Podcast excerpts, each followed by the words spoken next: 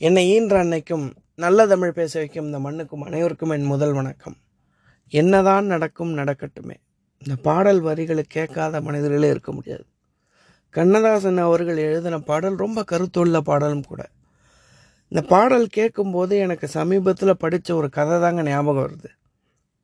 என்ன கதை அப்படின்னு கேட்டிங்கன்னா கணவனும் மனைவியும் ஈவினிங் வாக்கிங் போகிறாங்க வாக்கிங் போயிட்டு அவங்க ரிட்டர்ன் வரும்போது பார்த்தீங்கன்னா ரொம்ப இருட்டிடுது மழை வர ஆரம்பிச்சிடுது மழையும் பெஞ்சிடுது. அவங்க அதே மழையில் நனைஞ்சிக்கிட்டே வேகமாக வீட்டுக்கு வந்துட்டுருக்காங்க வர வழியில் பார்த்தீங்கன்னா ஒரு ஆற்றை கடந்து வரணும். ஆற்றை கடக்கிறதுக்கு ஒரு ஆற்று பாலம் கயிற்று பாலம் மாதிரி இருக்குது. அந்த கயிற்று பாலத்தில் கணவனும் மனைவியும் கை கோர்த்துக்கிட்டு வராங்க. அது ரொம்ப வழுக்குது. இருந்தாலும் கஷ்டப்பட்டு வராங்க.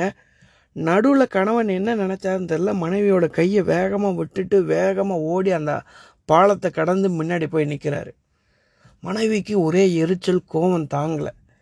என்னடா இவன் பயங்கர சுயநலவாதியாக இருக்கிறான். ஒரு ஆற்று பாலத்தை ஒரு மனைவியை விட்டுட்டு இப்படி போகிறானே அப்படின்னு சொல்லி மனைவிக்கு பயங்கரமான கோவம். இவனை வச்சுக்கிட்டு நம்ம எப்படி மிச்ச காலத்தை ஓட்ட போகிறோமோ அப்படின்ற அளவுக்கு ரொம்ப பயப்படுறாங்க. அவங்களுக்கு நடக்கிறதுக்கும் தைரியம் வரல. கணவனும் திரும்பி பார்க்கல. அவர் ஆற்றை கடந்து போய் அவர் பாலத்துக்கு அந்த பக்கம் போய் வேறு பக்கம் ஆப்போசிட் டைரக்ஷனில் திரும்பி நிற்கிறாரு அவர் ஏன் இப்படி பண்ணார்? ஏன் அங்கே போய் நிற்கிறாருன்னு இவங்களுக்கு தெரியவே இல்லை. பயங்கர கோபம்.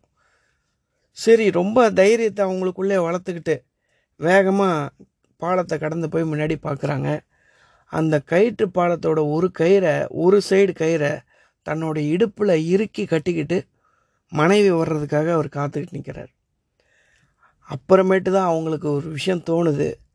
ரொம்ப பாசத்தோடு பார்க்குறாங்க கணவன் வந்து ஒரு மெசேஜ் சொல்கிறார் எல்லா சூழ்நிலையிலையும் உன் கூட நான் இருக்க முடியாது. நீ தான் எல்லா விஷயத்துக்கும் தைரியமாக போராடணும். புரியுதா? அப்படின்னு கேட்குறாரு நீங்கள் இருக்கிறப்ப எனக்கு என்ன கவலை? அப்படின்னு சொல்லி அந்த கதை முடியுது.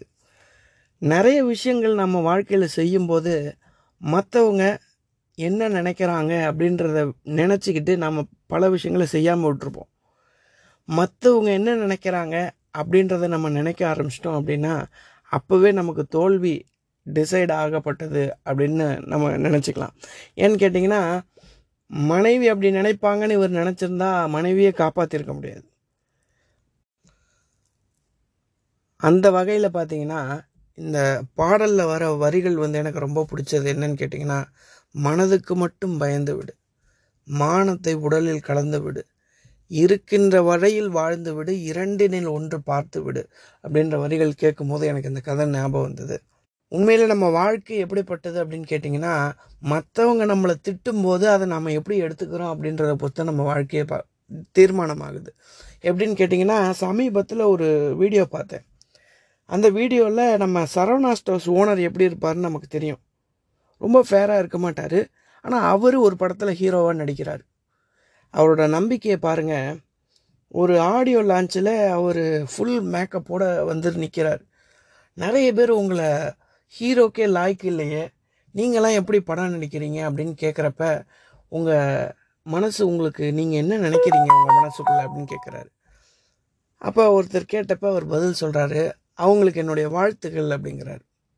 அவங்களுக்கு என்னுடைய வாழ்த்துக்கள் அப்படின்னு சொன்னார் அப்படின்னா இது எப்பேற்பட்ட பதில் அப்படின்றத நம்ம யோசித்து பார்க்கணும்.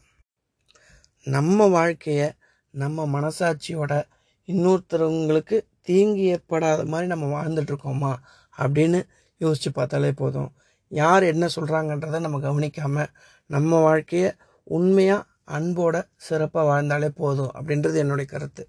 நல்ல வாய்ப்புக்கு நன்றி சொல்லி விடைபெறுகிறேன். நன்றி வணக்கம்.